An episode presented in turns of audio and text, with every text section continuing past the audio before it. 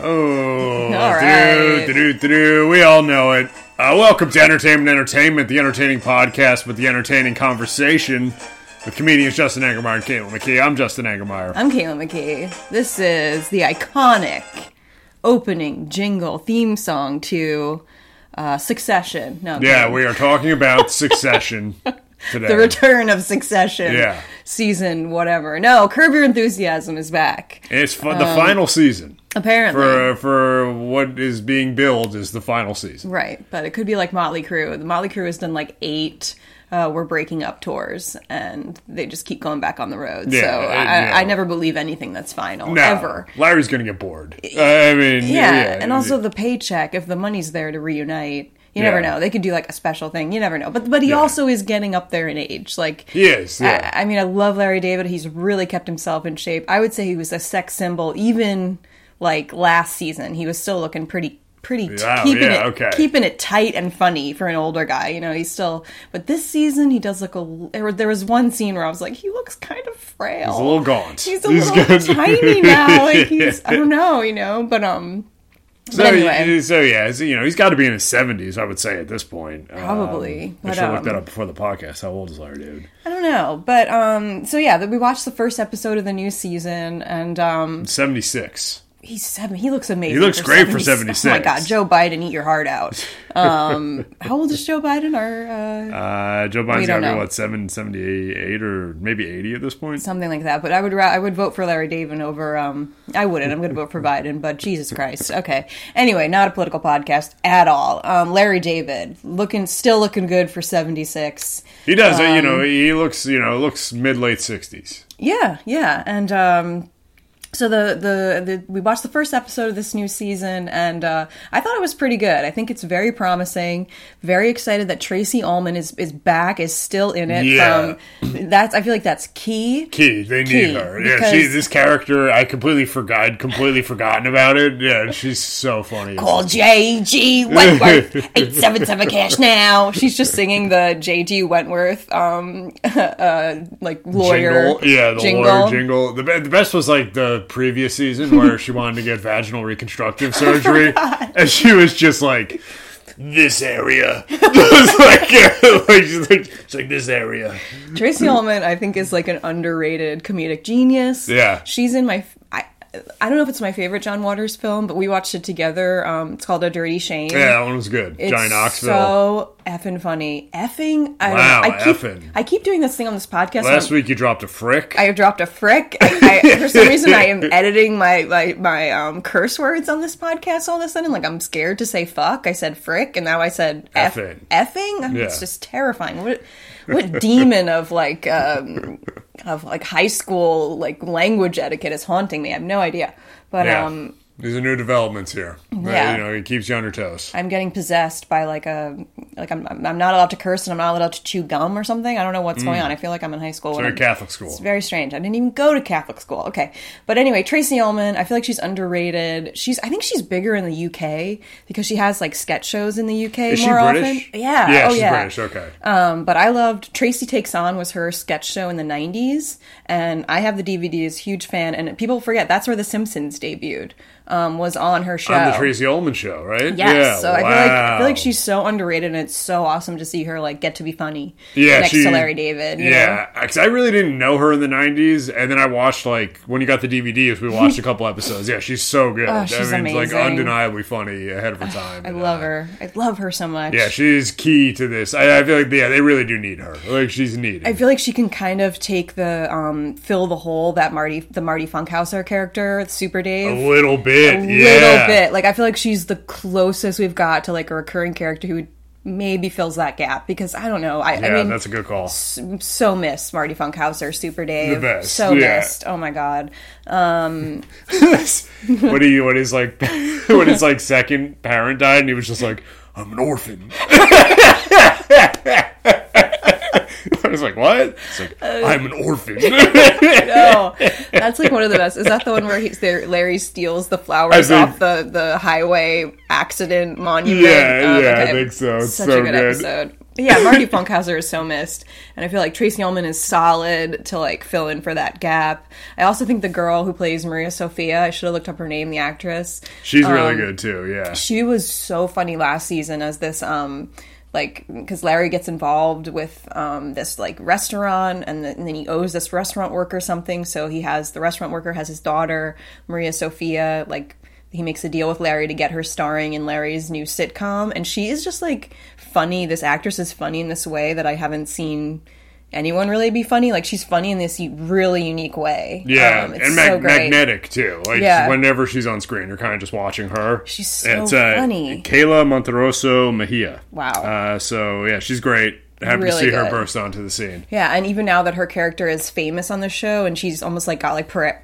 uh, Paris Hilton, like I'm a celebrity now tropes, where I'm like I'm wearing pink, cute outfits, and I have a dog. corgi, yeah, yeah. yeah. Um, she's still kind of like awkward and funny, so it's like very excited that she's back in this season. Yeah. Um, then we have Larry. So Larry has a couple of like kind of like high animated outbursts, like really angry out of the gate at like Siri. And I don't know, it kind of fell flat. Like it was funny, but it just like went on too long or it just like It was too too hot too fast. Maybe it was it just it it, went zero to a hundred, and I, Yeah. I feel like he's. Yeah, it just didn't. It did fall flat. Did fall flat. It was like I we don't didn't wanna, I don't want to blame it on his age. I, I was about to. I'm not going to. No, I just think it went too long. Like the outbursts were too long and it didn't need it. Like there was enough funniness going on without Larry getting mad at like we all no one likes Siri. I don't know. It was just kind of like it was okay. It was okay, but it was kind of unnecessary. I feel like the funniest part were the glasses that he wore throughout this episode. Yeah, the glasses bit was really good. At first, I was like, "Is this going to be funny?" And then I was like, "Oh, it's very funny." He wears these like exaggerated um, female glasses throughout the episode, and just him being a dick to people in these glasses was like very enjoyable to watch. Like, yeah, you know, Yeah, um, yeah, it was great. so that was it was good. Um, Susie is still wearing the most ridiculous outfits, which always makes me Yeah, laugh. I, I, wrote- yeah, I wrote Susie's her zebra print bright yellow slash bright yellow outfit, and then uh, Jeff's dyed hair. I thought were like the Solid. were like really funny visual bits. Okay, like yeah. Jeff dyeing his hair now. I don't even think I gave Jeff Garlin dyeing his hair the credit that it deserves. It's Yeah. really like he's Yeah. sitting there with his dyed with just this like dark hair.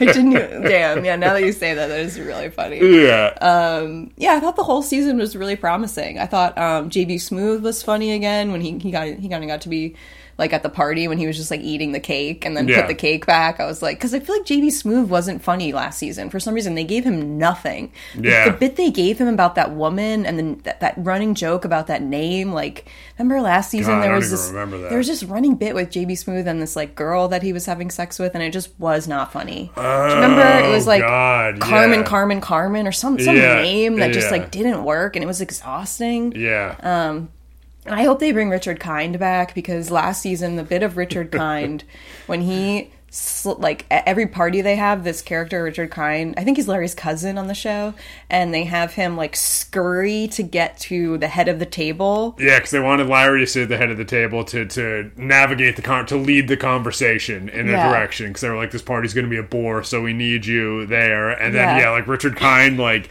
scoots in front of Larry to get to the head of the table. It's It's like so good. It's like one of the funniest things I've seen on television. I think I think about it like once a month and Yeah. laugh. Like we're not even describing it right, but just picture Richard Kind like scurrying in between a wall and a table and people to get. I think it's actually the middle of the table is where you sit. Yeah, the middle of the table. It's not the table, head; it's the yeah. middle of the table, and it's oh, it's just you so know, the fucking funny. does it was so good. Richard Kind is also another like Tracey Ullman, where like they just make everything so funny and they're Yeah. kind of underrated. Um, Doesn't miss, as the kids would say. Does not the ponytail sketch in Yeah, the the Kroll, Kroll show, show, is- ponytail sketch. There's so so many things he's done. Anyway, but yeah, I thought there was some really good the, the scene with the waiter, like the there's like I thought that that was very like classic curb where they go to a restaurant and the waiter's mom died, so the the restaurant was like giving Oh yeah, giving the waiter some grace as far as like being a bad slow waiter. So I, and then the Larry David and um, Susie and Jeff are all like, oh god, and then the waiter is like holding their food as they're talking to someone about. like the table next to them is consoling him. Yeah. yeah, about his loss. So Larry David just gets up and takes the food from him. It does a really so funny, like like, I'm sorry for your loss. It, like takes the that was really good. really funny. And the whole Brooke Brookie thing that was very classic Curb at the party about like someone being Yeah, yeah, you know, the girl. Yeah, but um, I, I thought the butt dial thing. It was like really we're still doing butt dial jokes. Like mm, whatever. If I'm if I'm being picky, that's the only thing. Where was like okay. Yeah, yeah. But um, but yeah, I thought that was promising. I'm I'm excited. I'm gonna watch. Definitely keep watching the season. Yeah, no, it, it's good. I, I think if this is the last season, that's a good call. I feel like uh, that's kind of where I'm at with Yeah. it. I, I think you know because it seems like it'll go out on a high note. You know what I Yeah, mean? yeah. the season doesn't seem bad, and I think this is you know I think probably Yeah. you know probably cut it. I mean, Uh, God, yeah, like Larry David, you don't have to be. We, we all know you're like the funniest person that ever lived. Yeah. Like, you don't have to prove it anymore. But, No, yeah, or just or if you want to move on to a different project, True. you know, you know, Yeah. make, make something else, uh, it would be cool. Very true. But um, it was exciting. I'm glad to watch it. It made me laugh out loud. I was definitely laughing, and uh, yeah. Yeah, I yeah, it's it's good. Tracey Ullman, the highlight, probably. Tracey Ullman, yeah, and um, Maria Sofia. I think she has potential to be that character is so funny. Yeah. Um. So, but yeah, Tracey Ullman, yeah. And then when she asked him to get her, she's always because because it's also interesting that Larry David's actually like dating someone on the show who's exhibiting signs of age that he has. Like he's finally dating a woman who's not just like conventionally hot and like a little bit younger than him. Mm. Like Tracey Ullman's mm. character i think is like similar age to him and it always has like issues with her body. Like yeah she needs vaginal reconstruction. And this this episode she was asking him to get like toe cream for her for her like infected big toe or something like that. And it just like just like disgusts him to no end that like he has to deal with a woman's or anyone's bodily Yeah, issues I forget what the reason because he's like waiting to break up with her still. I forget Yes. what the reason, the timeline is. You why can't he- break up with her because she's newly sober, which I didn't even remember that from last season that she had like a drinking Uh, problem. okay, And yeah. I guess when you you're not supposed to break up, the the sponsor was begging him That's what it was. The sponsor. Yeah. not to break up with her yet. Yeah. She's- So she'll spiral and go, and go back. Yeah. Yeah. Yeah. Wow. Well, it's pretty. It's pretty good stuff there from Curb. yeah. I'm excited to watch the rest of the season. Yeah, very exciting. Um, this is going to be a big TV episode. We've done all music episodes. This is going to be an all TV episode. This is all TV. okay? Yes. Uh, there's a lot going on in the world of television. Lot like the new season of Curb. yes. Uh, and also, it's uh, it's WrestleMania season. All right. Do, do you have any closing thoughts on Curb? Should we? That's it. Yeah, I think I think it's good. Uh, so yeah, I think it's good. I'm looking forward to watching the rest. I'd of it. recommend it, and yeah, I'm going to watch the rest Yeah. of the season. Uh, and more important news than Curb, we have it's WWE's WrestleMania uh, season, hot off of the Vince McMahon scandal. Ooh, it which is scandal with a capital S. Like Justin started telling me some of the details of this scandal, and I was like, "I'm sorry, but I think you have to find a wrestling friend to talk about it because it's so disgusting." Like even I am like, I can't hear about Vince McMahon's sexual exploits because it includes poop, it includes everything. It's a lot. Yeah, so I'm gonna I'll get into that a little bit. Okay. Uh, but we're coming hot off that with WWE, so you know they're really bringing it right now. 'Cause They Yeah. always do with with WrestleMania season as it is. Uh, Okay. and and now they've got The Rock is back. All right, He's back for a match. I don't think he's had a match in uh, several years. Okay. It's been several years since he's had a match. He was like they were going to do The Rock and Roman Reigns last year, but just things fell through the cracks, Hmm. so it didn't happen. But this year it's on.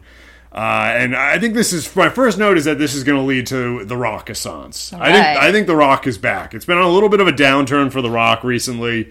He, you know, he uh, he, he he took over. He started the XFL, the Spring Football League. Oh, they bought that a couple years ago when when it folded, and it just didn't go as well as planned. Yeah. And now it kind of went under and merged with another league, and the Rock's out, so that didn't go well for him.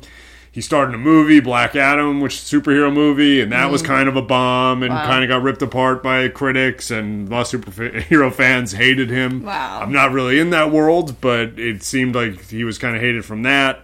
Uh, so he's, you know, so it was a little bit of a downturn. So The Rock is, you know, this is kind of the first time I feel like we're ever seeing him without like a 100% approval rate. That's what I yeah I'm shocked because I only knew him as I thought he could like literally run for president. I'm like he's so likable, but then you're like actually he's kind of going through a little bit of a, a downturn. For he him, is, which he's is going, shocking. yeah, I think it's just a little bit of oversaturation. I think people are just kind of sick of him a little bit. So he comes back to main event WrestleMania against his real life cousin, Roman Reigns. Uh, real life cousin, they're part of this, I'll get into it, this legendary wrestling family. Um, so, so Cody Rhodes, another thing I'm going to get into a little bit, is trying to uh, finish his story. Okay. uh, and win the WWE Championship. Uh, so he wins the Royal Rumble. Okay. He's about to pick Roman Reigns. Then he comes out on Friday Night SmackDown. He's like, you know what, Roman? I was going to pick you, but we got a guy who's going to take care of you. Rock comes out. Wow. Here he is. It's The Rock. The crowd doesn't like it. The crowd's like, ugh. Can I interrupt with a question? Did the crowd have any idea The Rock was coming? Was there any talk of this, like rumors? No, no, it was pretty. They kept it pretty under wraps. Were you surprised that The Rock did this, or as a wrestling fan? Uh, y- yes and no. I wasn't really even watching weekly WWE up until a couple weeks ago. I was kind of Okay. like out on it. This is like really what brought me back in every week. So I didn't have much of an opinion until it happened. Okay. Um, I just saw him. He did like a college football. He was like he did like a college football show. He was on campus one, and he was talking about how oh we were going to do it last year. So that was several months ago. So I'm like, all right. So he's been trying to. I think he needs some money with the XFL that went under and stuff like yeah. that. So you know, I think he need, might need, maybe needs a little bit of a paycheck. Uh, so he comes back. Crowd hates it wow. for the first time in literally 20 years, a WWE crowd is booing The Rock. The Rocky sucks chants are back. Those were that was like a big chant The Rock got against him when he was like first coming up in the mid 90s when they were pushing him as a good guy and the crowd didn't like him. Rocky sucks, die Rocky die, all those chants. So those chants have made a made a comeback. Wow. Um, and yeah, this is that. So now we're seeing, and now the WWE is just leaning into this, and The Rock is playing a bad guy on WWE TV for the first time in 20 years, which is wild. It's just crazy that this is happening. I, I'm, I, I don't even have like a comparison for pop culture of what this would be. Like if John did John Cena ever play a bad guy? Uh, No, they never returned John Cena would-. That's what I because little knowledge of wrestling, but Yeah. for me, John Cena is like the ultimate like hero of wrestling. Yeah, and yeah. So I can't see him be a bad guy. And they never turned him. There were like there were yeah. a bunch of times where it was like rumored that Cena's going to be a bad, but he just Right. never turned. He was always just stayed a good guy through and through. So it's kind of like Cena, like The Rock. Like they're just always this like larger than life heroic good guy in wrestling. Yeah, I mean, The Rock played bad guys more than Cena did. You Oh, know, Cena like started as a bad guy, but then once he made the jump to good guy, he just never went back. It was just he was a good guy for like 15 years. When The Rock kind of went back and forth a little bit, because then when he went to when he first went to Hollywood to do movies, then when he came back, he was like Hollywood Rock, and he was like a bad guy who was like, "I'm better than everyone here," and he's arrogant. And that's when he's at his best in wrestling. Is when he's mm. playing the complete full of himself, like jackass. I could see that. Yeah. He's so good at it, and he's like really getting back into his roots. Like I think spiritually, The Rock needed this. like I really think that this is like really good for us. He would call it his mana, his spirit. Oh, so that's why it's another reason why I think the Rockessance is going to happen. I think we're going to have another run of great action movies. Like I think it's going to be his last final run of like great action movies coming up. I cannot wait for uh, Royal Rumble. The, for the uh, for WrestleMania, excuse me. Um, He's too excited. I'm too excited. I'm too fired up. Uh, so, so we've got a bunch of. So the theme I'm taking with this is uh, just intersecting feuds because we have a lot of feuds coming together for this one big storyline, and it's good stuff. The first one, of course, is WWF. I'll set the stage a little bit. WWF versus the Rhodes family. okay. So Cody Rhodes, he's back in WWF. Right. He's been trying to win the, the title, uh, the main WWE slash WWF title, uh, because they never gave it to his dad, Dusty Rhodes, legendary in a similar way to uh, how Von Fritz Erich. von Erich never got like similar beef with the Rhodes family in WWF, where they just like. They always gave him silly gimmicks. Like Vince mm. put Dusty Rhodes in like this crazy polka dot outfit Wow. when he f- first came over from the NWA, just to like humiliate him. Right. But they're all so good that they just always rise above whatever. Same thing with Cody's older brother Dustin, who's famously Goldust, as you Oh, know. I They- love Goldust. Yeah, they gave Goldust the Goldust gimmick in the mid '90s, and he just like took it and ran with Yeah. it. But they then, of course, never gave him any title shot or anything like that. And then with Cody, the same thing. Like he comes up, he did, uh, you know, dashing Cody Rhodes was his first Hmm. like big gimmick. It was really good. And same thing, they just like always kept him on the back burner, never pushed him to the front, never gave him a title shot. So he leaves in 2016, becomes a huge star in the independent scene and in Japan. Yeah. Meets up with you know Kenny Omega, the Young Bucks. They start AEW, and then that kind of starts this whole. For the first time in 20 years, we now have a wrestling company, like a Rival. mainstream wrestling company that's somewhat rivaling WWE. Uh, not in the same way WCW was, just because WWF has gotten so big, it's, it's it's its own thing at this point. But but there's actually a second company where like wrestlers can go and make good money, Right. and like if, if they don't, if they're not happy in WWF. Um, yeah, so so that's one part of this. So you got Cody, and he's going up against WWF, and he's trying to finish his story and bring the WWF title back to the Rhodes family. That's hmm. that's the first feud we get in this. Okay. Second feud, of course, the the reigning, defending WWE Universal Champion Roman Reigns Right. versus the WWE Universe. Oh. because the crowds have hated Roman Reigns for a long time. They Why? they felt like he was Vince's handpicked guy. Like when he, 'cause he oh. first came up with Seth Rollins and and now Jon Moxley, Dean Ambrose, Okay. who's now in AEW. Uh, so as they were a trio, the Shield, and Right. you know the, the the the smart mark wrestling fans, they liked Rollins and Moxley because they were like they had made a name for themselves on the independent scene first, Oh. whereas Roman went from like college football to WWE. You know, he's from this famous wrestling Right. family. He's you know he's he was the biggest guy, the Mm. strongest guy, and it was like oh this is just Vince's handpicked guy. Mm. So he gets pushed you know out once the Shield breaks up. He becomes like the champ. He's pushed, and the crowd hates it. Boo, boo, boo. So this has been going on for like ten years. Finally, they've like leaned into that, where uh, uh, you know now they've just made him a bad guy. They pushed him as a good guy for so long and just didn't work, and now they've just leaned into it.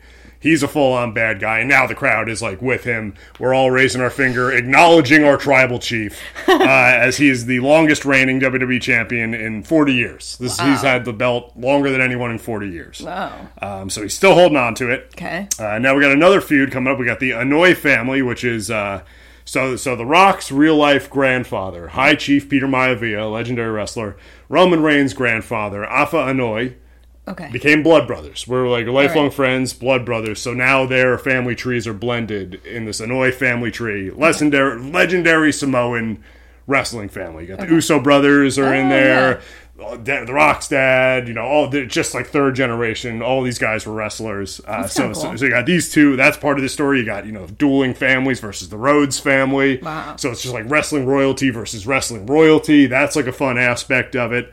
Um, so they do this this this this press conference the other day Okay. for WrestleMania. They're pumping everyone up. Right. Uh, so Cody Rhodes comes out. You know, he comes out. Seth Rollins is there because he's the other champion. So Seth's hanging out. He's got some history with Roman Reigns because they were like Shield guys. Uh, then The Rock and Roman Reigns come out.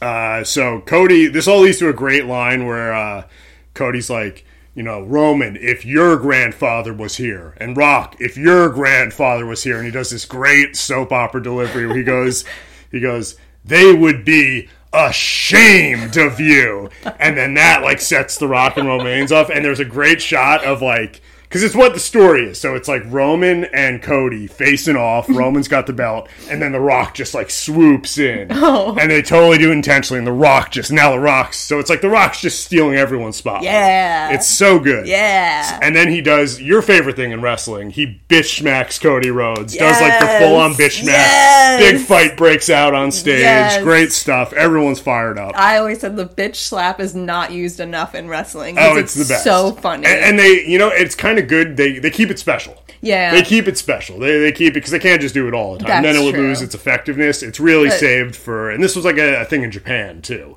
oh wow. Uh, the Japanese, it's, it's the biggest sign of disrespect you No. could give is if you smack a wrestler in the face. no, I did not know that. And so yeah, so it was a big thing in Japanese wrestling. Can I ask so- a question? Is that because it's just like womanly? Womanly? It's kind of like you slap a woman. Probably, Uh, there's probably a little bit of that. There's, a, there's a little bit of femininity, Yeah. femininity to it. it- it- to me, that's kind of why it's hilarious because it's like watching these giant men treat each other like bitchy women. doing a full on bitch So smack. funny. Just like, Yeah, like four fingers. That was why I initially thought the Will Smith Chris Rock thing was staged. Because I was like, this is a, he totally did a pro wrestling smack. Right. Mm. Like a four finger grazing the face so it's not hurting him, but it makes the noise. Interesting. That's where I was coming from with that, but I think that was all real. Yeah.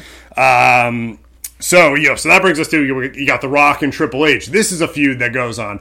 This is what I was thinking. Like this is kind of like Sarah Jessica Parker, Kim Cattrall here. I feel like because this is a feud that spans decades. Yeah. This goes back to when they were coming up together in the '90s. Hmm. Uh, you know, they had a lot of legendary matches against one another. They were always like, you know, The Rock was kind of ascending and, and transcending wrestling in ways that Triple H never could. But Triple H married Stephanie and kind of rose to power to uh, save uh, WWE from Vince. Thank God. Oh my god. Uh, because Vince was too busy uh, shitting on Stop. women's head, women's head during a two guy, one girl threesomes to care about a show. I'm like, that's the that's the most upsetting thing to me about the whole thing is that the WWE shows sucked while this was going on, Because- and it's like, and you were just shitting on some girl's head because, and so now Triple H though, thank God, finally like got full creative control. Yeah. Vince is out. And WWE is good again for the first time in a while. Like, the, yeah, you were getting your ass kicked by AEW creatively for like five years, and then you're just like banging some girl with Johnny Ace, who's now also who's now also claiming that he was a victim. Oh my god, it's so insane. This story. It's yeah, real real good shit there, as Vince would say. Oh, okay. That's that's a famous uh, Vince Vince thing. I believe it. This, is good shit. I believe he loves that word. This is real great shit. All here. right, we're everyone's grossed out. Everyone's Okay, grossed out. Sorry. Uh, so you got The Rock and Triple H. The Rock, so Triple H, he's the real life uh, chief operating officer and uh, head of creative. That's Right. His like real life job title. Paul Triple H Levesque, as they're now calling him. Uh, he used to always just go by Triple H, but now he's officially going by Paul Triple H Levesque. In the same way The Rock goes by Dwayne The Rock Johnson now. Okay, okay. Um, so he's Paul, so Paul Triple H Levesque leaning into his real life role as COO. He's there. And The Rock in real life, just like two weeks ago, joined the board of TKO, which is the parent company. They just bought WWE. They're the mm. company that owns the UFC. Wow. So it was like this like big merger. So The Rock is in a way like one of Triple H's real life bosses. Wow. And they're leaning into that now, where oh, like The Rock, yeah. So it's like they're leaning into oh, The Rock's just using his power to get himself into this main event. That's how he's doing it. And yeah, so there's it sucks because Triple H, you know, did go into cardiac arrest a year and a half ago, so he's been right. retired. Uh, and you, you, I don't want to watch Triple H go into cardiac arrest, but I would love to see him fight The Rock one last time. I mean, he's gonna. I, I don't know anything. Do you think? Obviously, they're gonna fight. I think there's a way. chance. I I, mean, I, do think there's a chance Triple H goes full lunatic, Yeah. full Randy the Ram Robinson with it, and just says "fuck it," and it's The Rock versus Triple H at WrestleMania one last time. I think there's like a two percent chance of that. I just feel like all these wrestlers who get medical d- medical doctors saying you can't wrestle anymore, they always wind up back in the ring. they from my from They- my no, they absolutely amateur do. view of you're, it. You're absolutely right about this. The one difference is Triple H like legitimately almost died. Like Oh. his heart had failed and stopped. I mean, can't you wrestle around? I guess you just get too is out it of breath. I think it's just like a cardio thing. stress. Uh, yeah, I guess you know because it's. I mean, you're even if you're Triple H and The Rock and you're having like kind of a slow paced, kind of more like pageant style Yeah. match where you're not doing a bunch of crazy moves. It's still you know it's very athletic and your heart's Yeah. going to be beating like crazy. Yeah. Uh, so you know, i- most likely he's not going to. Okay. And I don't want to see that. Right. I don't want to see Triple H die in the ring. I love Triple H. Right. Uh, he and the WWE needs him. If he goes, Yeah. God forbid, I think the WWE goes as he goes because you know if he's gone, it's just Vince McMahon fucking some woman in an office while his show sucks. Yeah. Uh, so let's you know please. At the same time though, how that would- that would just be so legendary. Yeah. Triple H versus The Rock one last time at WrestleMania 40 in Philly. I would love to see it, but would not love to see Triple H die. Yeah. So I don't know. I could see him doing like where he's the special guest referee, and it's like, and he gets in the ring, and then maybe him and Rock have like a moment where Right. he maybe throws a punch, Something. and that's probably. So I could see it going that direction. But Yeah. damn it, I wish we could get The Rock and Triple H. That'd be so cool. medical. Yeah, uh, Miracle. You, you wish that his heart didn't stop a year and a half Fuck, ago. Why couldn't that have happened a year from now? Just Right? That's what we all want. The tragedy of life. So that's kind of what's going on here. So we're all Wow. leaning up. We're all. It looks like it, it looks like we're getting a tag match at the Elimination Chamber in Perth, Australia, when they go down on mate. And it looks like it's going to be uh, Cody Rhodes and uh, Seth Rollins versus The Rock and Roman Reigns. Going to be a fun match there, mate. Oh, I'm so excited. I gotta say, you, you know, love to do an Australian accent. Yeah, you know I what- don't know why it's so fun. it's so fun, mate. Yeah, you, I, you know, the opposite end of the American coin. I feel like. Uh, Australia, Yeah, yeah. I just you know I'm just saying that off the top of my head right now. Maybe I'm wrong about that, but I, they, I gotta say, so yeah, I work at a museum. It's mostly international visitors, and the Australians are always a delight. A delight. To, yeah, uh, I, yeah. I, I I work in hospitality. I work in an apartment building. We've had several Australian people who've Yeah. like lived there, and they've all been super chill and cool. Yeah. they've all been super chill and cool. I gotta so, say, yeah, I would yeah. love to go to Australia one day. Yeah, it's a, it's a long, long trip, but it Probably would be will cool. never go unless long I trip. have to, Yeah, yeah. yeah, it would, but but it's cool. Arj Barker apparently very big there. Comedian Arj Barker. Okay, don't know who that is. But Uh, he was on Flight of the Conchords, and apparently, like he like blew up in Australia, so he Oh, just wow. like moved there. I think Australia's big on comedy. Yeah. and maybe American comedy. I don't really know anything, but Yeah. um, but yeah. So that was right. that's you know interesting, uh, interesting. So so we're you know we're gonna see. I, I may have my eyes on a ticket for WrestleMania. I might have to see this. It looks like it's gonna go to Roman Reigns versus Rock versus Cody Rhodes. It looks like that's what we're gonna get a triple threat match for the title.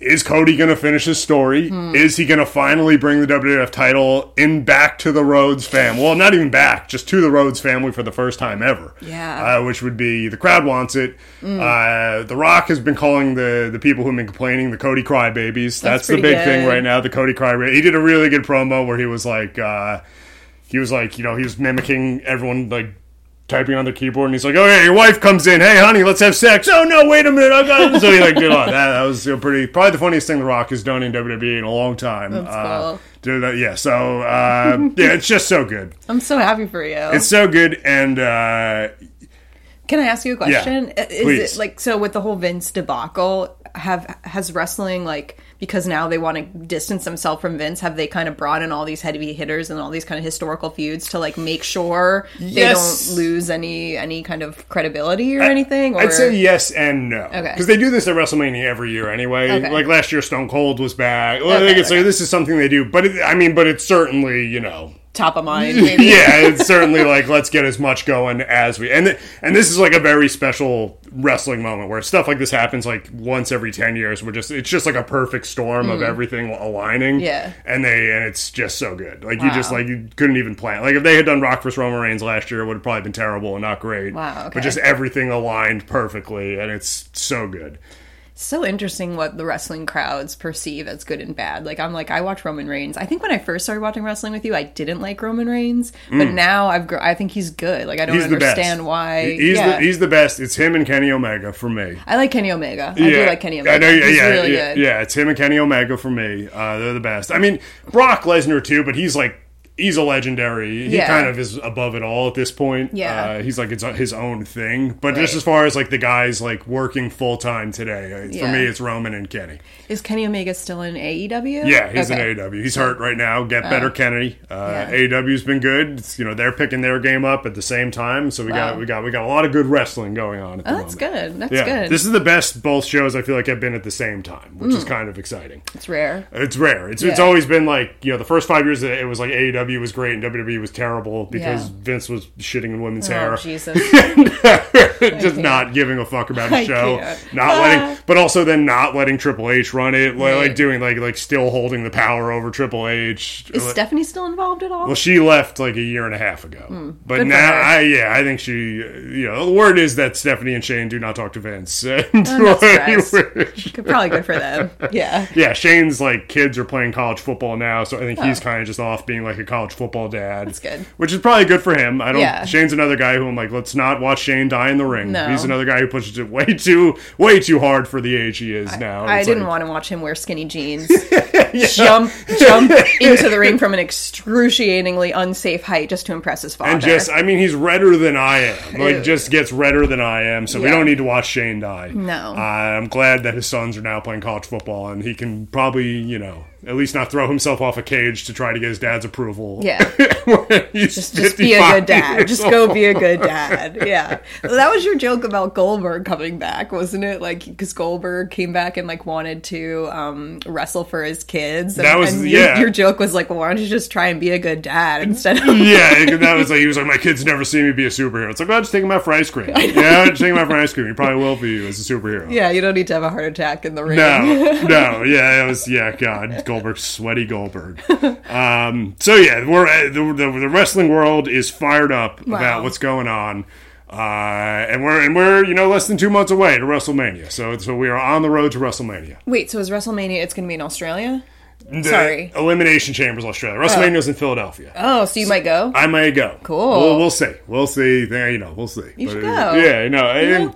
I know it's like a two day thing, and I'm like, Oh. it's it would be very expensive. Okay. so we'll, Yeah. we'll see. I'm, I'm debating it. Debating. Okay. I, I, I- I've seen The Rock wrestle one time, but I would like to see him wrestle again before he before he hangs it up. So yeah. All right. Well, So when we'll see. When is it? Uh, it's uh, the first weekend in April. Interesting. April sixth and seventh. and we could do a Philly trip. I could go to like a museum or something. Uh, I you know? mean, that, we'll want? we'll talk about this off air. Off air, uh, okay. And uh, but let's just say I'm down. Okay. Let's just say I'm down. okay. Um, so yeah, so that's really what's going on. Uh, and and I, you know, I just wanted to do one quick general note on pro wrestling. Of course. I've taken it now. Whether or not you have an open mind to pro wrestling is just a judge of emotional intelligence for me. Oh, Like if you like, I'm not saying everyone has to like pro wrestling, Right. But like people who don't even have an open mind to it, I'm like stunted and emotionally not good. right. I agree. I, I yeah. I think wrestling is. um I really like it. There's a lot there. It's um. There's it's pure spectacle and athleticism, and it's like if basketball. Could you imagine watching a basketball game if they in the middle like slapped each other because they betrayed their best friends? You know what I mean? Yeah. It make basketball so much better. Sports entertainment. I would rather watch football if there was if if, if Taylor Swift actually got out of that booth and went down and fought the, the whoever tackled Travis Kelce. Do you know what I mean? like I would rather add that that soap operatic element to any any athletic entertainment. yeah, so It's- it's- that's it's where wrestling shines. The yeah. pageantry of wrestling is really where it shines. Oh yeah, and then the choreo, yeah, the, the, The athleticism is costumes, crazy, yeah, the costumes, yeah. yeah, and then then you also have to have the, you can't just be an athlete, but you also have to be good on the mic.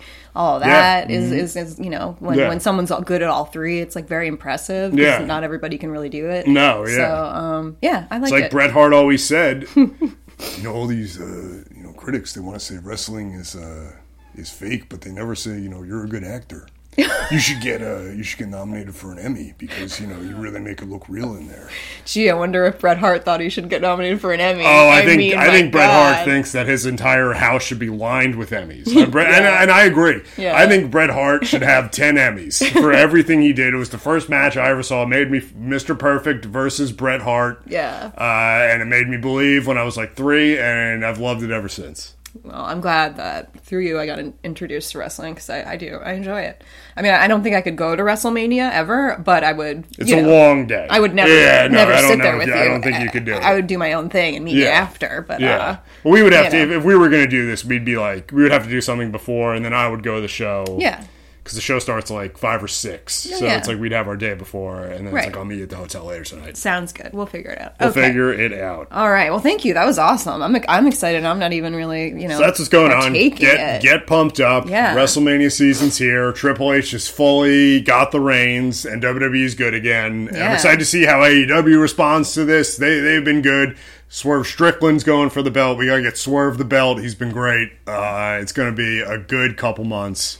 It's interesting too how much how much wrestling is related to re- like reality TV, at least like the Bravo universe. It's And so similar. It's because like I feel like when Vanderpump blew up reality TV and blew up Bravo, it kind of made all the other Bravo shows step up their game. Yeah. Try, try to find a scandal. Try to make it more juicy. It really like it's interesting how Yeah. the competition really. It's does- good for crea- It's good for creativity. Yeah. It- it's good. It breeds creativity, and it's good for the audience. Yeah, it's interesting. Um, all right. Speaking of uh, feuds on television, Yeah, um we're going to talk about the well I'm going to talk about the Capote the new season of Feud Ryan Murphy's FX Feud.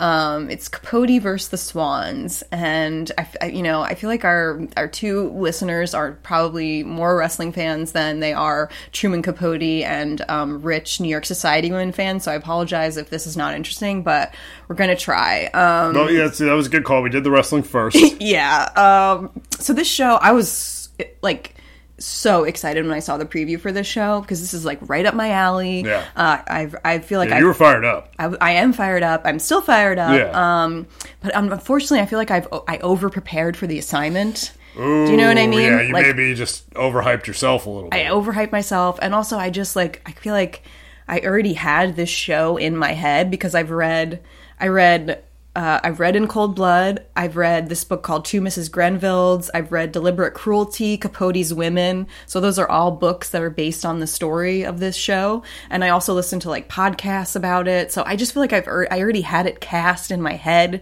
So then once the show came on, I was just like, this is all wrong. You know what I mean? Because this is all wrong. You know, like Chloe Sevigny should not be playing CZ Guest. She should be playing Slim Lord.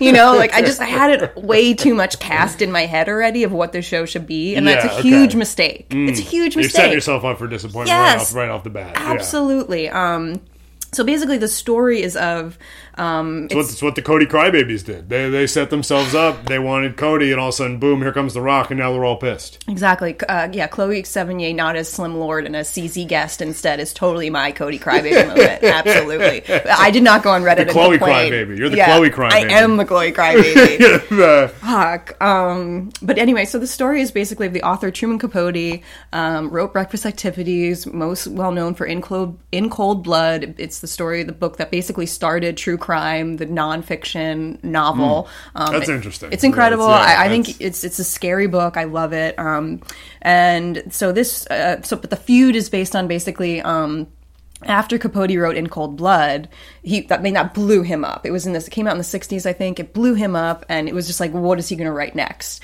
And he basically said I'm I'm working on this novel called Answered Prayers. It's going to be even better than Cold Blood, but the book just wasn't happening. Like he kept promising it and it just like wasn't wasn't coming out. Okay. And then finally, um, I think in 1975, he published in Esquire magazine oh wow! So this was like years went by without. An, Oh yeah, yeah, yeah. okay, It okay. took him like he just could not. I mean, in Cold Blood, he spent I think five years working on it. Okay. Spent a really long time working on it, and also it was just such a crazy story because he got you know he he these two uh, inmates who were ac- accused of killing his family in, in Kansas. He became so close to them, and it's just a, such a crazy story where like he could not finish the book until they died, and he could not finish the book until they were executed. And it got to the point where like they kind of accused Capote of like almost um, encouraging the state to kill these two inmates so he could publish the book. Like, there's just all these kind of moralist, whatever. God, yeah. But um, so it kind of messed him up in a bit writing, Yeah, that's- writing in cold blood. That's what is yeah. implied. Is like it really like That has to do some psychological damage and then getting to know these yeah the killers and stuff. yeah, and then you know them as become that's what blows and- you yeah. up is like anyway making money on their story whatever whatever but um so so this feud season it's based on he can't publish this novel but in 1975 he publishes um this story called La Côte Basque 1965 and it basically is um he so when when Capote you know moves to New York he he kind of infiltrates the high society women Okay. um he just they they're so he moved to New York post in Cold Blood fame. no, no, no. no. Okay, Uh, okay. when did, I don't know. He moved to New York. I'm not like that much of an expert in Capote, but Okay. um, you know, his mother moved. He had like a very troubled childhood where his mother left him with his with his aunts. She moved to New York because she wanted to be a society woman. She dreamed of being a society woman. She eventually found someone who like kind of took care of her and then uh, what happened was uh, her husband lost all his money and uh, his mother was so embarrassed by this fact that she killed herself. and at, at this at this point, Truman Capote had enough money to take care of her because he had success with In Cold Blood, and he was so distraught. Even though he had really complicated relationship with his mother, but he was like, she didn't have to kill herself. Like I could have taken care of her, but the embarrassment of having no money amongst this set of rich friends that she had was what she Was was, more cared about, and I think that haunted him and they mm. tie all this stuff into the into the show about his relationship with his mother and how like did he did he betray all these rich women because in, in the end he kind of blames that desire for society and for success with the death of his mother. I don't know. Anyway but so he writes this story called La Côte Basque, 1965, where he basically tells, like thinly veiled, changes the names, but you can if you know if you know the these If women, you're in that scene, you know exactly who he's talking about. you know exactly Yeah, who he's okay. talking about, and he basically tells all their secrets and Airs the dirty laundry. airs the dirty laundry, which included like um this one woman, her name was Babe Paley, and uh, she was married She was to like a socialite woman type. yeah, she's married to Bill Paley, who I think runs CBS basically, so he had Okay, a ton of money, but he cheated on her constantly. And he told the story in La Côte Basque of this one incident where she caught her husband cheating on her with um, a governor's wife. They they Wow. they assume they kind of allude to High powered affair. right while she was on her period, and so Babe Babe walked in, and there's according to Truman Capote. While the while the governor's wife woman was on her Yes, period. Wow. and, okay. you know, and of course Truman Capote. There's blood everywhere, like Blood everywhere. And, and when you watch the show, it's so funny because they, they make it seem like she wasn't just having her period; she was having a hysterectomy. I mean, it's like the amount of blood it was coming an out. abortion had gone wrong. Just yeah, there's so many, multiple abortions gone wrong with the amount of blood. Um, anyway, it's crazy. But that, so that's like one of the reveals. wow. that, Okay. um, now, that- now, did this guy have sex with his own wife when she was on her period, or was that just like, or was they didn't was- was address that, They don't address that. But the Was whole thing is that she caught. Not only did she catch her her CBS owning society husband cheating on her. The woman with with the governor's you know wife. The woman is also bleeding. It's, it's during that time of the month, which is Yeah. just like extra. You know, um, it's interesting because I watched a documentary about this too, and this there's that author Norman Mailer who was like no, notoriously like the heterosexual author of the set. You know, who like um, was just really about like Steve McQueen of authors. Pretty much, yeah. And like, t- you know, I think like pissed Lily Tomlin off because he was like anti-feminist and she like walked off the set. Like, but he was talking about this story and he was like, yeah, you know, Truman Capote made a big deal about fucking a woman on her period, but he's like, for heterosexual men, that's really not a big deal. Which is just, I don't know, it's Yeah. like so weird and funny. But anyway, so the whole the whole thing is Truman Capote basically tells all the secrets of these women's lives that he had been friends with for 15 years at this point because he kind of befriended them in the 50s. He became friends with Babe Paley in the 50s. Yeah, wow. So you knew these women for a while Yes. before this came out. Yeah, Okay. and and so and I think that's one of the problems I have with the show is that because the show covers so many characters and over a span of so much time, you know, from the 50s to the 70s basically. That's so Mm, much time. And um it's hard to get an emotional connection to them because they have to kind of bounce around with so many different stories and it's just condensed and like it's just kind of like it's all surface, which is fine, which because that's basically what these people are anyway. But I feel like there's a lot of like the whole story with Anne Woodward. That's another one that Truman Capote like this woman Anne Woodward. She came from Kansas. She came from nothing, and she also infiltrated high society by becoming like a showgirl who. um you know, she was like a late a dancer at a late night club where rich men would go to. Okay. And um, Billy Woodward Sr. Um, basically started having an affair with her and then was like, oh, I want you to meet my son, thinking like, oh, you can kind of introduce my son into the world of sex because there was This rumors. crazy. Yeah, there was rumors that Billy Woodward's Jr. was gay. So he was like, oh, Anne, I want you to have sex with my son to kind of like teach him the ways of like heterosexual sex. The, the son winds up marrying this woman this is insane. and then one night she shoots him um, on Long Island, like the Gold Coast of Long Island, the North Shore. And um, uh, but what happens was, so she shoots him, and the family knows that she shot him. She she didn't, you know, she claims that it was an intruder because there was like a prowler around the area at that time. But he came in, he was like in his boxers. He came in, he didn't come in like he- didn't come in through the window. Like he, he came in in a way that like the husband would come in, not a prowler.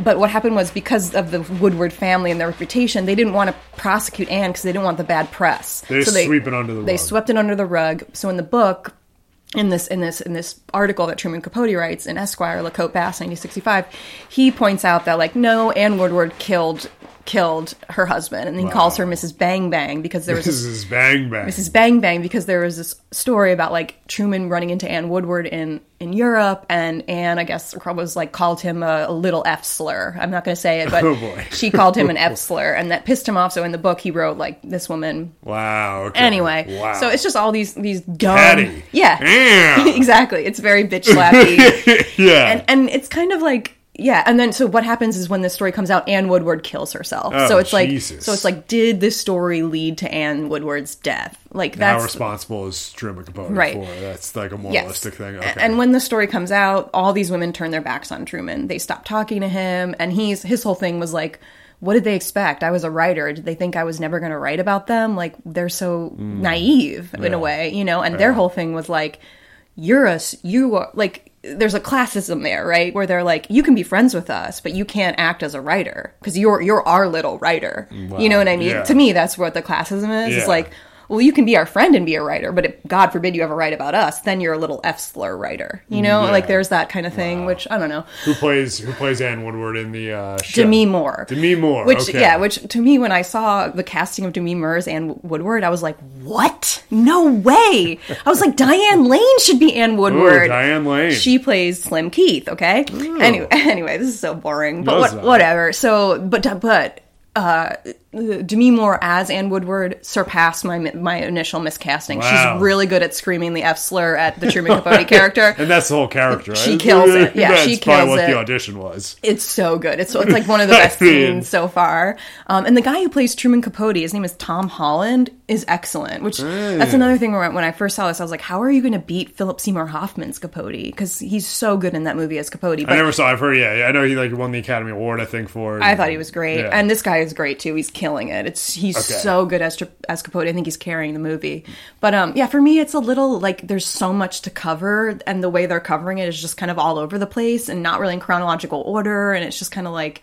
I'm not really, I, but if you take it, I feel like the show should just be called Wigs versus um, Table Setting Montages, because that's really all it is, is these like crazy 50s wigs and these like elaborate table settings of these parties. And like, if you just take it as a surface and like a tableau of like 60s, you know, 70s, um, you know, fashion, it's, it's enjoyable. Yeah, okay. Um, the third episode that just came out, which covers the Truman Capote's famous black and white ball, is very good. Ooh. It's so far, it's This the is like a party one. he would throw kind of every year. It's like, famous. He threw it like when at the height of his fame during In Cold Blood. He stole the idea from Dominick Dunne, who wrote the book about Anne Woodward, Two Mrs. Grenvilles. Um, Dominick Dunne originally had the black and white ball in Los Angeles. Truman Capote went there, got the idea, and then did not invite Dominick Wow. Dunne to the ball in uh, when I he bet had Dominick it. didn't like that. I don't think so, but I think at that time he was kind of getting out of Hollywood, and it's this whole other Dominick thing. Dunne was? yeah, and Okay. then yeah, anyway, he had this breakdown. He left Hollywood. Wow. You know, anyway, um, he's really interesting, Dominick Dunne. Um, but yeah, anyway, I don't know. So I, I'm not. I, I think I have too much of a maybe connection to my mind how this show should go, and I have to let go of it. And just take it as it comes. Kind Um, Take of. it as it comes. Um, yeah, I, I, again, I think the guy who plays Truman Capote is like carrying it. He's really, really good. Um, but yeah, and I just I think another thing they're not really showing is how bitchy these women are. You know what I Hmm. mean? I think they're coming across very well, and like the, the betrayal that Truman is is is. He's more the villain on the show, I kind think of. so. Okay. And where I'm kind of like, I think it's more gray. Whereas like, who's really did he really have a right to write Mm. about them, or didn't he? Like like he says, like he he in Truman's defense, he said, I really was um, trying to make their husbands look like the bad guys in the story. I, I wanted the husbands to come across as like the the philanderers, the cheaters, the, and these Okay. women as almost the victims, but. He just, I don't know. It's like who's more that- naive, the mm. women or Capote? Like, what did he think was going to happen? Did he, you know what I mean? I don't Yeah, know. I, you know, and I guess at that time in the late '60s, '70s, you know, villainizing a you know a cheating man just wasn't happening. Right, i'm sure that's Uh, That's just what the industry and Right. everything was. So, and he was like, "Well, now I'm showing that they so he's trying to break that a little bit. I mean, yeah, was he? I don't know. I, I think that's why it's interesting. It's like, well, who was really naive? Was it Capote or was it these women who befriended a writer? Like, did you really? Did you think? Like he said, did they, what did they think I wasn't going to write about them ever? You know, like. But did he think you were going to tell all these secrets in such an obvious way? I don't know. Hmm. Um, so it's interesting, and there's just a lot of like. Eventually, this is what kind of kills him. I mean, he just gets such a bad. They all stop talking to him, and he um, just drinks himself to death. Basically, Truman Capote. Um, Uh, that's sad. yeah. So, who, who, so it's Demi Moore, Chloe Sevigny. It's like a star-studded cast. Star-studded right? cast. Calista Flockhart plays Calista Lee. Flockhart. She wow. plays Lee Radziwill, who is um, Jackie O's jealous sister. Wow. Um, because basically, all the men, like J- John F. Kennedy, was first interested in Lee Radziwill. She was kind of prettier than Jackie O. Um, yeah. Interesting, Anyway. okay. Yeah, and but the but the mom was like, Jackie's the better pick for the first lady, so Lee, you have to give it give JFK to Jackie. And then the same thing happened with Onassis, who Jackie married after JFK died. He was first dating Lee, and then he could take care of Jackie. So she was always jealous of Jackie, and that's one thing that Jackie was always stealing her man. basically yeah, wow. and that's one thing that truman also kind of exposed was lee's jealousy Wow. and then after the book came out lee was the one who called truman capote uh, he's just a sad little f slur writer Wow. and they brought that up on television and truman capote was like well one thing that she should know is that southern f slurs are mean we're mean so basically he was like So he's like, fuck you Yeah, yeah, i'm meaner yeah. than you basically Wow. Okay. Um, he will out bitch. absolutely Out bitch you. Yeah, pretty much. He's okay. like, um. So anyway, it's stuff that I'm very interested in. Molly Ringwald plays. Molly Ringwald, she she's plays in it. um, Joanne Carson, who is Good for um, Molly Ringwald. Yeah, Getting she's back in there. and it's one of the best scenes. Is like he doesn't get invited to Thanksgiving, so he has to go. He flies to Los Angeles with his um, Johnny O'Shea, which is Long Island lover. This guy, Ooh. John. Anyway, it's a whole thing. this was Capote's lover. Yes, he Okay. met he met this guy John O'Shea in, in the in the in the baths in the New York City, and then, but he was just this like I forget. I think it was like a teacher on Long Island with like a just a very simple family. Wow, And they had this like tumultuous alcoholic affair, and so Oh, when when Truman doesn't get invited to like the the the Palm Springs Thanksgiving with all the women that he betrayed, he goes to Joanne Carson's Los Angeles Thanksgiving, and they have like a Mexican themed um, L.A. Thanksgiving, Ooh. and it's re- it's a really good scene. Yeah, um, okay. Anyway, um, that's like yeah, and then Jessica Lange plays like the ghost of Truman's mother, who's like kind of haunting him throughout this whole thing, which How she is the ghost. uh, Great. great. Yeah. yeah, she's she's really good. But I, I just feel like yeah, I think uh, again it's my problem. Like I had too many ideas about this whole story, so I you just have to completely let go of them and just kind of like enjoy. Like Well, it sounds like you are. It sounds Yeah, I like you're am. kind I'm of letting now just go. taking the show for you Yeah. know, not what you want it to be, but just right, what it is. I'm okay that Calista Flockhart is playing Radziwill, not Amanda Peet. it should have been Amanda Peet. Ooh, yeah, I, I, I am enjoying hearing your casting of, of who, how you would have casted this. Yeah, I think Chloe Sevigny is really good. I mean, she can she brings like the waspiness to it. Oh yeah, which I'm sure. I, I just I'm so sorry Naomi Watts as Babe Paley just doesn't do it for me. It Mm. just she just does not do Babe Paley for me. The thing about Babe Paley was what Truman Capote wrote about her was like the thing about Babe Paley was she was perfect and her the only flaw about her was that she was perfect. So she's supposed to be like the most perfect wife. Okay. And I just don't see it. I don't I know that's terrible, but I just feel like Naomi Watts is just I don't know, not Babe, doing a little wit wheel. Yeah, yeah. doing a little wit wheel. Woo! It's her. Naomi Watts made this lube for like fancy actress lube for menopause, but she can't say the word pussy when she's demonstrating how to use it. So she's, she's, she's just like, right. So you just take a little bit of the lube and then you.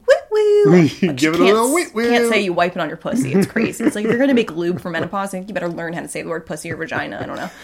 I'll Anyway. take I'll take her pussy, uh, her not saying pussy advertisement over the Mando woman, the man, the Oh, Mando male deodorant now, all body, entire body deodorant. I love that this conversation has led to the all over body deodorant craze. If you haven't seen the Lume, it's out of control. yeah, it started with Lume, which was like this, mm, you know, marketed to women. Marketed to women this all over basically for stinky pussies i mean come on um it was like this body this deodorant that you could put on your pussy Which I mean, I agree with you. Where it's like if, if it's a if it's at a point where you really need a deodorant, you probably just need to take a shower. I think you need to take a shower. I don't, I don't really You know. know I mean? I, I mean, if you're like a busy mom and you haven't had a minute to shower, get the Lume. But for me, I'm like, if it's if I ever need That's Lume, I need a shower. Um, and sorry, I'm gonna shower. I'm gonna try to shower. No, I'm not gonna try to use that. But um, but now they've they've marketed a new, basically Lume for men, and they're calling it Mando. Mando. which is just like what? The manscaping industry has is really blowing Yeah. blowing up. And that's why I think when I think last week we were talking about thongs for men. I mean, that's that's that's got to already be happening. Oh, it has to be. I mean, I guess it, you know, I guess it's been you know happening in the gay community for Right. decades and decades. Right. But but We're as far as like heteronormative. we're talking about this marketed to like the straight male football Yeah. fan is is going to be is going to have the you know the the non jock strap thong. Yes. That's like where it's like really a jock strap's kind of the only thing that you could accept, which is acceptable because you know you need the airflow when you're playing a sport. Right. But for, you know, just for, you know, everyday wear is Unless you're is- Tommy Lee. Right. Well, again, that's just exceptional. You know, we're talking about like, Yeah, and yeah. also he glam rock. They always embrace. Yeah. That's part of. It was like the most. They looked like women, but they were misogynistic. Fascinating time in music history. God, I love it. so fucking hot. you like Sebastian Bach just in his best. wife. And what was the other guy? Evan uh, Stein, Seinfeld. Steinfeld. Seinfeld, yeah, just taking with his literal porn star wife, and then Sebastian Bach, Bach's uh, Classic 80s stripper classic wife. '80s stripper wife, Maria. and they're doing their like their sexy photo shoot. Where Yes. It's just the two of them like in thongs, and Yes. Sebastian Bach's like, "Oh my god!" Stick your ass out like I like it. We try and talk about Supergroup on every episode. we so yeah, supergroup forever. VH1 Supergroup. Democracy. Democracy, that's what it is. It's democracy. best. John Bonham are not into it. Yeah. God, the best. Jason Bonham, not John Bonham. Sorry. Yeah, he, he was so mad. Like the He like left the show twice to go like tour, quote Yeah. unquote. Just like couldn't be to there. play with Led, Led Zeppelin. yeah. Like, Are Led Zeppelin even playing right now? What are you doing? You're just getting out of there. Um, anyway, I'm, I'm enjoying it, and uh, yeah, I just I'm just taking it as wigs versus beautiful tablescapes montages because that's That's a nice way to take it. that's really Yeah, what it is. yeah. Um, but anyway, yeah, so there's some good TV going on. There's a lot of good That's TV we're- in, the- in the dog days of winter here. Yeah, Uh, seriously. know, we so actually got snow in New York City, which is Yeah. crazy. They're legit snow. I think this is like the first winter we got snow in like three years. Um, I think basically. so. It's crazy for sure. Last last year there was like no snow. Literally Um, none. Yeah. Anyway, all right. Um, so this was another episode of Entertainment, Entertainment, an entertaining conversation about entertainment with comedians Justin Angermeyer and Caitlin McKee. I'm I'm Caitlin McKee. I'm Justin Angermeyer. This is Linda Ronstadt. You're no good as the bitchy women come sauntering through. I mean, that, that could have been the whole show. It's just the, the montage of them walking to this song. It's pretty much it. And then just Capote like wiping. His, he's always like wiping his eye. I feel like that's a move that they keep doing. Like he's like tired, like exhausted, And he's always of. just kind of wiping his eye. And- Okay. Sorry, one more thing is really funny. When you when you look on like Reddit and like um, people online talking about this show who have no idea how Truman Capote spoke, and they're like, "What's up with this guy's voice?" like they had no idea that Truman Capote had this kind of like high nasal. Voice. He nasal had a voice. very distinct voice, right? Yeah, he okay. kind of talks like this. He talks a little bit like this, you know. Yeah, okay. so people who and are he's like Southern. He's like American Southern. Yeah, crazy that he was. You know who he grew up with? Uh, uh, Harper Lee, who wrote To Kill a Mockingbird. They were Oh, freaking neighbors. That's why. Again, I again I corrected myself and said freaking. I don't know what's going on. I need, need winter to end or something. Anyway, all right, that's it. Whatever. Who cares?